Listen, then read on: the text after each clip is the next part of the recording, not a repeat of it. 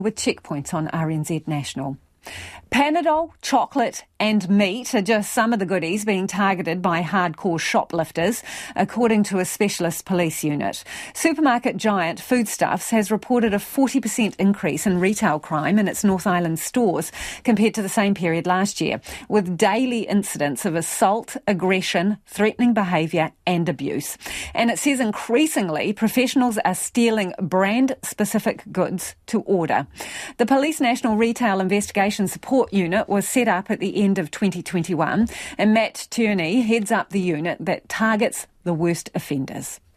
The uh, NRISU has dealt with nearly 200, um, and most of the vast majority of them are um, recidivist shoplifters. So, your your um, people who go into a store and steal uh, whatever. Um, so, you, I, I, I, hesitate to put an exact number on the the, the sort of hardcore, um, if that's the, the the wording that we want to use.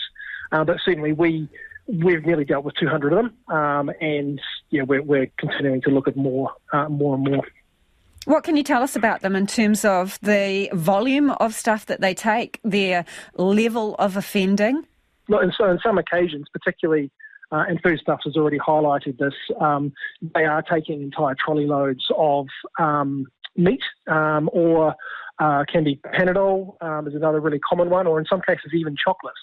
Um, so we're working with that with the sector to try and put in prevention um, activities and initiatives to actually stop um, the removal of a entire trolley from the premise, which will make it impossible for them to steal the sort of quantities that they're stealing.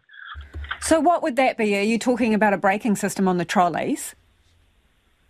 That's only one initiative. There are yeah, there are there are other ones. That's that's for sure. Yeah, like what? That is, that is one that is one thing that can be done there's, I mean, I don't really want to go into exact specific details, but there that trolley lock is one, um, but there is uh, training of staff is, is a big one. Um, you know how to approach how to approach and deal with the situation, um, recognizing um, offenders, uh, or certainly recognizing people that have previously been in the store um, and dealing with them before it sort of gets to the level of a, a theft.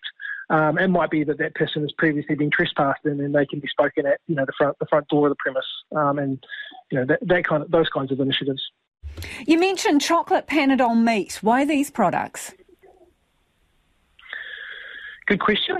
Um, yeah, they they're easily moved on through various different um, sources, um, and they're quite high value, really. Um, so yeah, they're they're a common item um, that people want. Um, so yeah, they can be they can be moved along. And I note that um, the foodstuffs uh, talked about two offenders um, that were stealing uh, meat, um, and it was it was being taken offshore. Um, and that's that we had that that's those offenders were our offenders that we dealt with.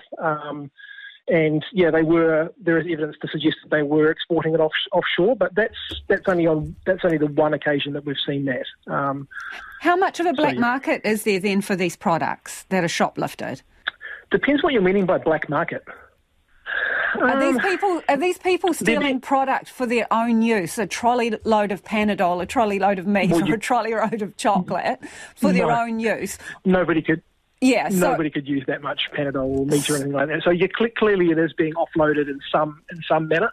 Um, but as to exactly the exact routes of offloading, um, it would be varied across individual offenders and locations within the country and that kind of stuff as well.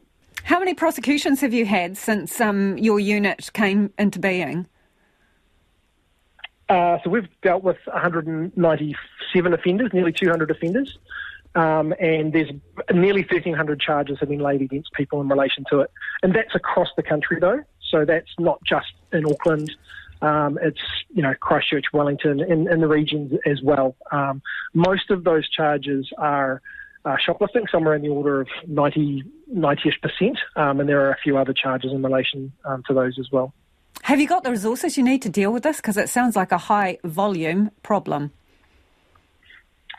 Yeah, uh, we're working smart. Um, we're using um, you know software to help us identify the right people, and we're, we're making sure that we target those people and really hold them to account um, and make sure that, um, in the conjunction with the, the, the, local district staff as well, um, to make sure that they're aware of their local offenders um, and that if uh, these people can, you know, continue to commit offences or anything like that, that they're dealt with quickly and they're, you know, given the appropriate restrictions to prevent them from committing offences again. And that's Matt Tierney, who heads up a specialist retail unit there for the police.